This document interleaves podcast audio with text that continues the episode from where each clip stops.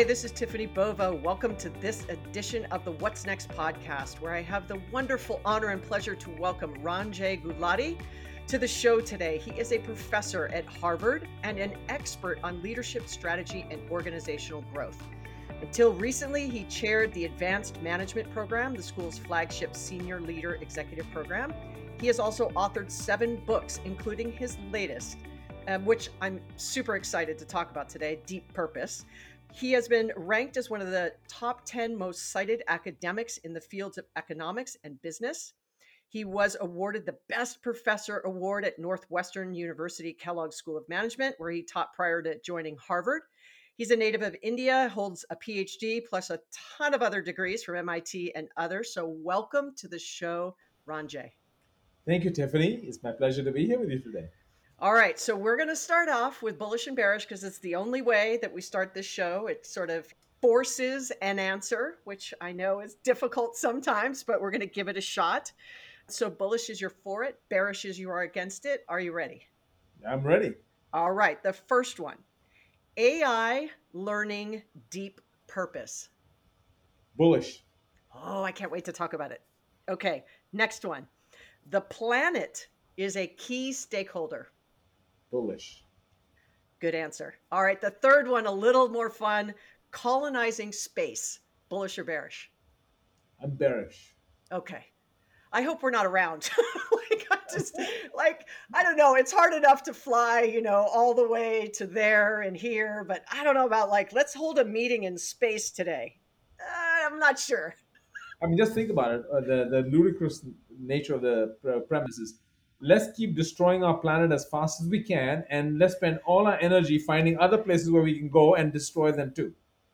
What a great thing to say. Uh, you know, for anybody who watched the Super Bowl um, and or the Olympics, there was a great Salesforce ad talking about Team Earth with Matthew McConaughey flying away in a you know hot air balloon, talking about hey hey, like let's focus on Team Earth before we try to figure out other things. So couldn't agree more. Well said. Well, let let's start at the top. I, you know, I think that this topic of deep purpose. I mean, it was great timing. You know, your book came out in 2022, uh, February, and it is now much more of the conversation. And so, I'd love to start at the top of. There has been a lot of discussion at the executive layer and books and conversations and TED Talks, et cetera, about how much purpose is important. But I think that there's been a lot of purpose whitewashing as well. So maybe lead us to where you might agree that we've kind of crossed a chasm, that the conversation now is much more real than it probably was in the past. Well, let's think about it. Purpose is a layered construct. The first highest level you talk about purpose as kind of a saving capitalism, the purpose of business and society. Then you say, okay, let me take it down a level to individual companies. And what is your purpose, Facebook? What is your purpose, Spotify? And then we can take it at the individual level. What's my purpose? And even for me, what's my purpose in my work, my career, and my life? So, purpose is this layered idea, and somehow I think we're all coming at it at the same time at different levels of analysis. I'm going to start with the individual level first what everyone is calling is the great resignation that is going on around us. I think there's something deeper around it. COVID has made us much more introspective about our lives, about our work. What am I doing? Why am I doing it? And look what we have. And everyone is calling it the great upgrade. Just pay them more money. I think it's the great rethink. We're asking ourselves basic questions about my own purpose in life. So there's a kind of a real investigation going on at the individual level. Now let's take it up a notch to organizations. Not only are we facing tremendous flack, rightfully so sometimes, from other stakeholders, investors, um, environmentalists, but also customers, employees, demanding that companies take a stand on ESG related issues. And beyond that, I want to know what's our purpose as a company? Why do we exist? Like, who are we serving really? And I want to work for a company I can feel a sense of pride about. So you have employee pressure. You have customers saying, I trust brands that really stand for something. So you got customer pressure, right? You have big suppliers and other ecosystem partners also demanding more. So we have pressure on the organization to say, hey, what are you here for? Now, you know, I, Tiffany, really wanted a book with a one word title. I had been told that, you know, one word title, and I was going to call it Purpose. I couldn't. And I ended up calling it Deep Purpose because I encountered too many instances of superficial purpose. There were so many that I had to come up with a taxonomy of superficial purpose. And that's why, to distinguish these companies that I was looking at, I had to call the book Deep Purpose because only a few companies find a way to go deep with purpose. And why do you think that is? You know, I happen to, as I mentioned about that Super Bowl ad, I work someplace where our co CEO is all about purpose over profit. Forget about profit, not let's ignore profit, right? Obviously, but that purpose is at the front and center of of what we do and trust is sort of another one and so i think those two things are hand in hand trust and purpose would you agree so look you this purpose has been hijacked the word it was first hijacked as purpose is shareholder value and now it's become purpose is anything but shareholder value or purpose or profit even purpose and profit is a little can be confusing to some because that means that you know i am the point i learned was Purpose and profit go hand in hand. Purpose is an enabler of profit and growth. I, for, for, for 25 years of my career, I've studied growth and profitability of companies. That's what I've been studying. And I kept hearing about purpose as an enabler of this. And I kind of like let it go, thinking, ah, purpose is like mission statements, it's wallpaper, nah, that can't be relevant. And I've come to realize that some companies, only a few, who understand what purpose really is, and there's a lot of purpose confusion, figure out that purpose is a catalyst for profitable business. It's not a tax on business. It's not a kind of like, okay, we got to give away some money, let's run a foundation on the side. Purpose itself energizes businesses. Now, to explain that, I had to figure out how does it energize businesses? And that was a whole other endeavor in of itself. And I can talk about that. Yeah, and I think in our case, it definitely galvanizes employees. It gives sort of something people can rally around. It's talked about in all the decisions that we make whether it's the buildings we build are they net zero the products we build are they you know ethical and humane use of technology are they you know lots of examples of where that manifests itself in reality or in action but i also find that to your point, there's so much confusion. People feel like it's an either or, and we have to choose one over the other, and it's at the expense of the other. And it isn't just one thing, it is yeah. the combination of lots of things. So I had to learn. This was hard for me, Tiffany. I got confused. I have to tell you, I was so confused myself about this. The first thing I learned was purpose is not the same as purpose statements. Right? Writing a mission statement is one thing. Actually, living your purpose is a whole different story in and of itself. I had to come to realize that. Then I had to overcome the idea that purpose is win win, that it's magical. It's when you can do good and do well at the same time. And I discovered what I discovered was what is called the messiness of purpose. It's about trade offs. You have to make hard choices. You have to walk the razor's edge where some of you're going to offend some stakeholders at the expense of others. And hopefully, in the end, you'll find a way to balance it all out. But that's there's no getting around that. Then I discovered that people have been trying to empirically, academics like myself, we're trying to measure purpose, right? Saying, hey, you know, what's happening? Uh, how do you measure purpose, right? Uh, and what's going on over there? And let's try to correlate that with performance. I, I wasn't, I'm, I'm, I'm involved in that endeavor, but I want to just understand one thing more is that there were actual pathways I found. There were four pathways in which purpose can actually energize performance. The first one you already nailed down, which was the purpose is motivation, right? It galvanizes employees, right? The second one was purpose is directional. It's like a compass. It orients you in the right direction in saying where are we going and how are we going to do this, right? The third was reputational, which you said customers care about trust in brands that believe in something. And the fourth was relational, connecting to your stakeholders in your community, your suppliers, your other partners, your investors. So to me, the hopeful message was there are some companies that understand what purpose is. They then realize that purpose actually can improve your profit potential. it's good for business and good for everything else around you. And it allows you to be a better citizen who can deliver greater value for your shareholders, for your customers, for your employees, and everybody around you. At the same time, you have to walk the trade off. It's, you know, a great example of that was Etsy.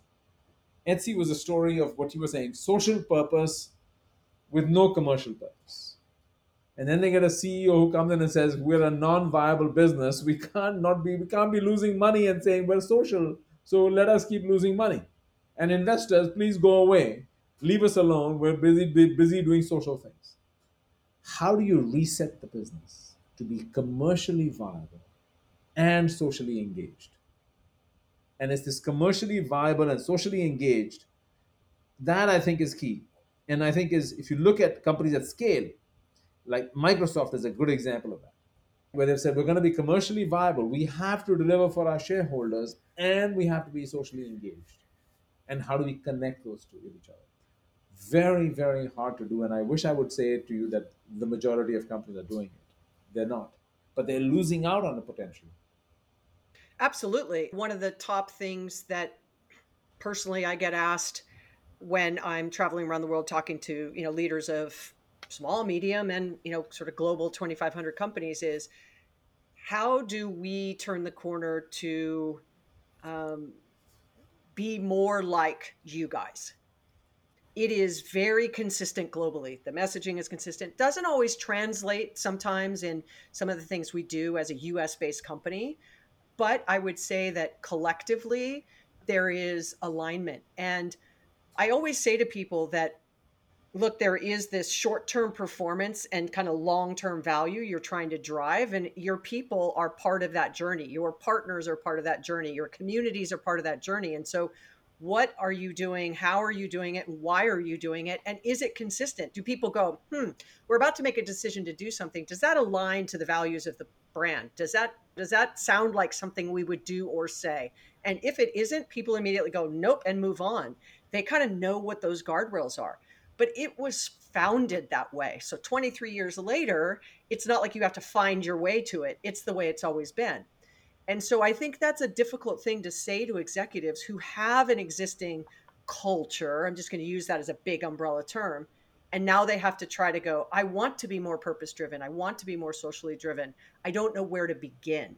So if someone is now saying, to your point, right, this kind of reset, reskill, resignation, it's really this rejuvenation of businesses what are the couple of things you can say to people who know they need to make this journey where to begin well first of all you made a very interesting observation that founder-led organizations have an easier time especially when this thing is baked into their dna from the get-go right? And by the way those companies struggle when the founder leaves because so much of this is baked into the persona of the founder. And we saw that with starbucks where the when when howard schultz left and he came back and he what did he say? Starbucks has lost its soul right?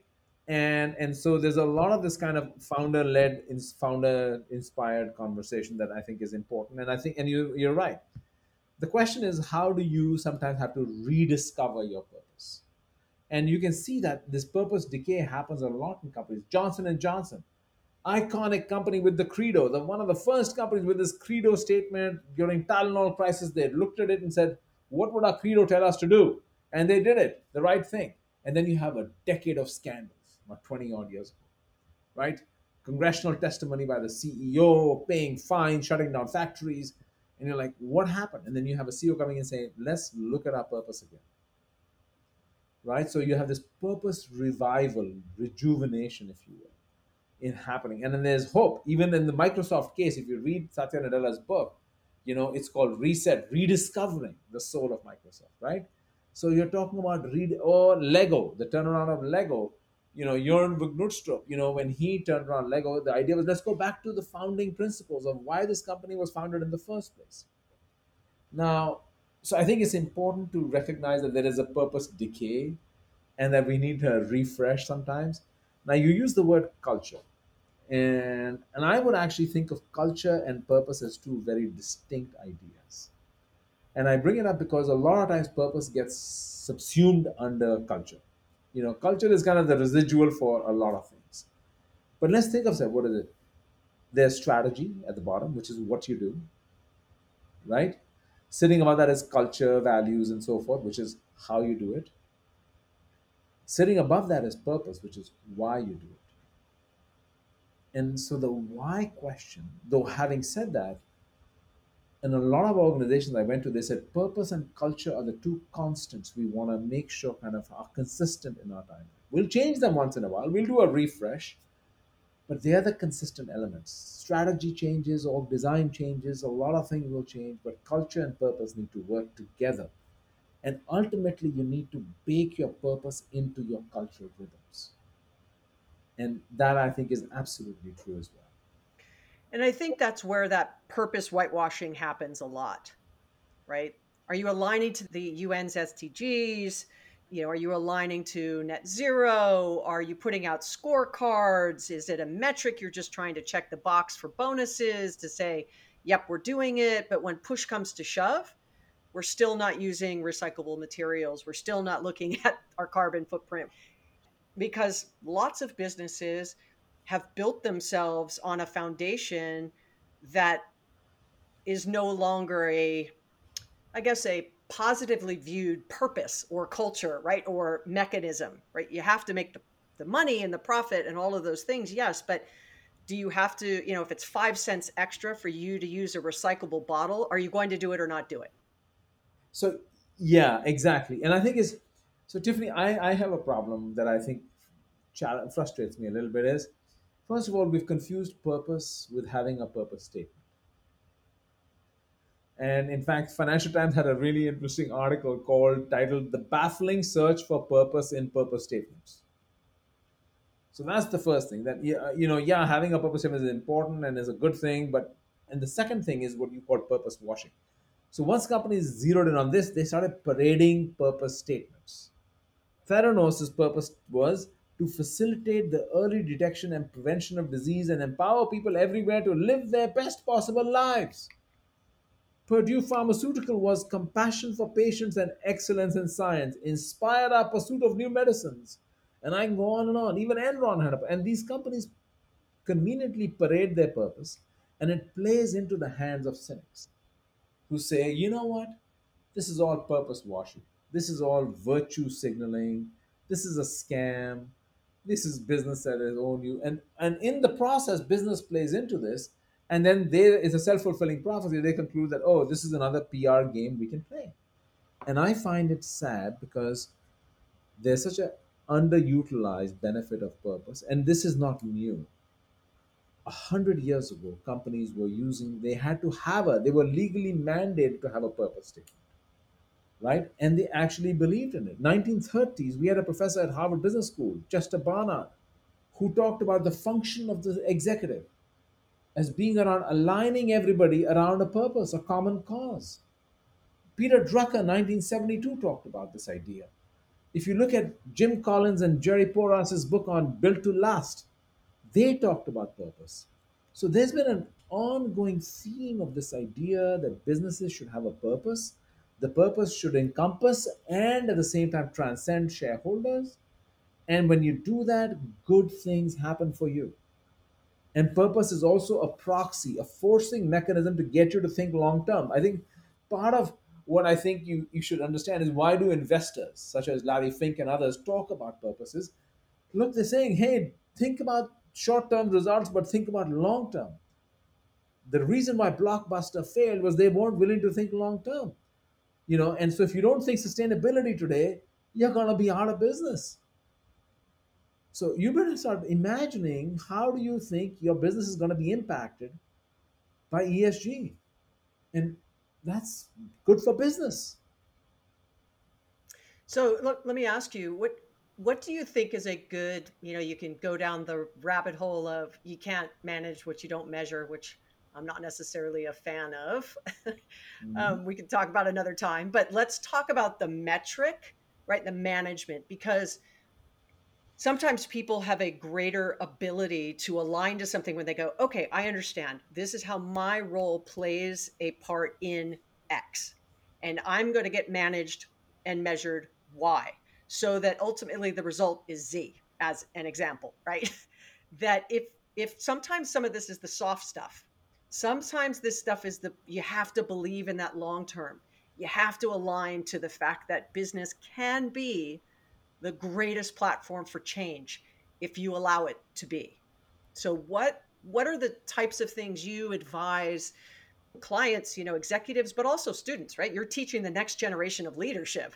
So what is it that you would say to them as ways you can start to operationalize some of this especially for those naysayers that don't believe this is something that they should be paying attention to at all yeah so i think you're getting to the heart of the problem here tiffany first of all let's start with measurement since you mentioned measurement so you know what is the classic theory of measurement you if you want to measure something you can measure it directly so you can measure how purposeful are we, and we ask ourselves that question: How purposeful are we? Another way to measure purpose is by asking what are the antecedents that go into purpose. So what are the precursors? I might want to look at our HR systems and whatever else, and I can look at outcomes: our ESG scores, our sustainability impact, our environment, employee satisfaction, our Glassdoor ratings, blah blah blah. So we have to ask ourselves, what are we measuring? Now, I figured the best way I've discovered to study measurement was actually a lot of companies struggle with this. Struggle with this. So you have some companies like Etsy putting out three indices. They said, we're going to have our financial reporting, and we're going to have our sustainability reporting. And on that, they have three things they're measuring. One is diversity and inclusion, and they have a concrete number. We're going to measure our environmental impact. They have a concrete number, right? And we're going to measure economic impact for our sellers for whom we exist. And we're going to have a concrete number. We're going to have audited results we're going to put out with our financials every year. Bang. There you are. Then I looked at Ernst & Young, EY. And EY, who, who better to ask than an accounting firm on how to measure stuff, right? Especially stuff that's hard to measure. They did, a, I think, a phenomenal job in coming up with saying, how are we going to measure the value we create? After all, you can only capture value if you create value. So, how do we think about the value we're going to create? And they came up with four dimensions of value. And then they said every partner will be measured and rewarded on these four dimensions. It used to be on one dimension, which is financial value only. Now they're measuring four, and partners willingly signed on to it. Well, not all of them, some did leave. So you have to start asking the measurement question. But I think measurement is part of a larger uh, enterprise of rewiring the corporation, as I would put it. Because I want us to think about the idea that purpose can be an operating system. The classic framework we teach in business schools about organizational structuring, measurement, performances, there are hard levers and soft levers. The hard levers are structure and process, and the soft levers are people and culture. Now, what if you put purpose into the middle of all this? how does that change your cultural rhythm? How does that change your people systems? Hiring, training, rewarding, socializing, orienting, everything? How does it change your structure and processes? And I actually had to really delve into this very, very carefully because I found that those companies, the few that actually use purpose as kind of an operating system, have a different way of structuring themselves. They have much more empowered environments. They are much more collaborative systems in place, right? You understand, look at how the, the, the fine tuning of their people hiring and rewarding and training systems are. You see the culture. I look at, I'll just take culture for instance. So I took all the 18 companies I studied and I said, let me look at all the cultural beliefs in all these 18 companies. Are there common themes? And I found two that stood out sense of responsibility and sense of trust, mutual trust. And so you start to see organizations creating rhythms around their purpose. So you're absolutely right. I think it's one thing to have purpose intellectually and another to have it in the organization. By the way, there's some fascinating research by a colleague of mine who's looked at purpose inside a company. And McKinsey did a similar study this last year as well. There's a purpose exponential decay in purpose as you go down the organization chart senior leaders might even get it they'll bond over it they might even have an offsite and they'll keep talking about it but when you go down into the organization what happens there do they really get purpose is it part of their daily repertoire is it how they think about work that is the the place where this thing starts to fall apart Yeah, and I think it starts uh, with leadership, but I think you nailed it. Uh, I think that many leaders, um, and this is a general statement globally, but many leaders are completely disconnected from the realities of their frontline people. Like they're so far away from that individual contributor located 5,000 miles away doing something on some small little project that they don't know if, to your point, if that diminishing return on purpose, if that individual employee doesn't even understand what it is, number one, understand how their role plays a part, number two, number three, are I measured on, you know, all the things you just talked about, they're sort of disconnected from that responsibility of it to what you just said and also the I don't I don't necessarily trust what the executives are saying. And so I feel like there's a huge responsibility at the leadership layer, you know, the sort of executive team and maybe one or two layers down, sort of VP and above kind of a thing, to make sure that this is a constant part of the conversation. It's not a once of the year kickoff. It's not, you know, something that a slide presentation that gets sent around. It is embedded in everything they do. Well, I great point, Tiffany. And uh, first of all, I agree with you. But think about it. I think leaders struggle with how do I communicate and connect to my subordinates? Like, what am I going to say to them? Give them a speech about my annual strategy, our business uh, business plan this year, or our annual report this year? What do I talk to them about? And what I found was purpose gives you something wonderful to connect on. It allows them to, in a very simple way, understand what our business stands for.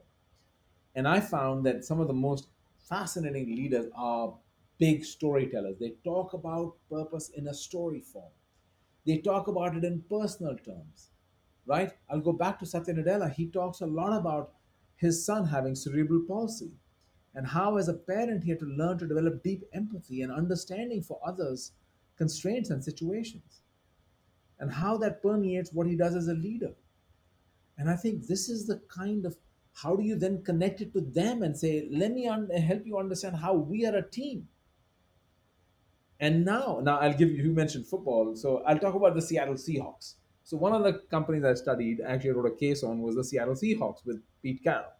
Now of course they were not in the super bowl. They didn't have a good season this year. But pete has a really amazing philosophy about how he coaches and how he makes purpose personal how he connects it to the culture of the team, how he makes people feel connected and belonging members of the team. How does it translate from an ideal for him to everybody in the organization? I think this is a hugely important point. How do you cascade purpose into the organization? Well, Ranjay, this has been such a fantastic conversation that I could keep going and going and going, right? Because I'm super passionate about how companies I, it, it's wonderful for me to see how companies are grappling with this question with this challenge that employees in many ways have put up in front of them because of what has happened over the last two years. And so do i think we solved it in the last 30 minutes? I don't think so but i hope it raised some really great questions that you can ask yourself individually. What's your purpose? Does that align? Is that where you want to work? Do they share your values uh, and the things you want to do but also as leaders how can you start making those first steps to connect everybody around a shared purpose? So for that ranjay i really thank you for spending time with us today on the what's next podcast. Besides saying everybody go run out and get a copy of the book deep purpose that that ranjay launched this year how else can people keep in touch with you and your work? Well the easiest way is to find me on linkedin where i'm very active now and you can also go to the website. I have actually I summarized the book in a series of videos uh, on the book website called deeppurpose.net. And so you're welcome to go there and engage with the content. I really wanted my my goal here is to get the message out that all of us can and should have purpose. We should not be selling ourselves short. We should not be selling our time short. I mean, I one person I interviewed told me, she said, ask I asked myself, what is my time worth? What am I worth? And if I can only put a number on that, I'm really selling myself short. I am worth more than a number. And, and that's the question we all need to ask ourselves, right? And then we, and as leaders, we are we should be willing to provide that for the employees who work for us. You work here for more than a paycheck. We pay you well, but you work here for more than a paycheck. Well said. Well, my purpose today was to share the amazing insights uh, Ranjay Gulati. And so, once again, please go out and get a copy of his book, Deep Purpose. Again, I'm grateful for you spending time with us here today. Thank you again for joining me on the What's Next podcast. Thank you so much, Tiffany. It's my pleasure to be here with you today and uh, really appreciate the conversation.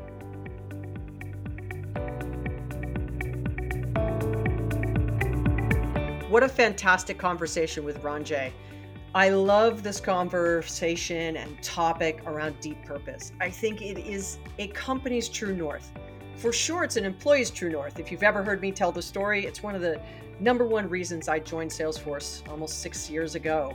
So I think if you can, as a leader, find purpose in what you do and make sure that aligns to what the company is doing, as well, make sure your people know what their purpose is and how their role day in and day out serves to the greater betterment of the company and your broader shareholder community. So, once again, thank you for joining me for this edition of the What's Next podcast. Don't forget to subscribe, leave some feedback, share with your friends. But more than anything, have an amazing rest of your day. Thank you for spending a little bit of time with me.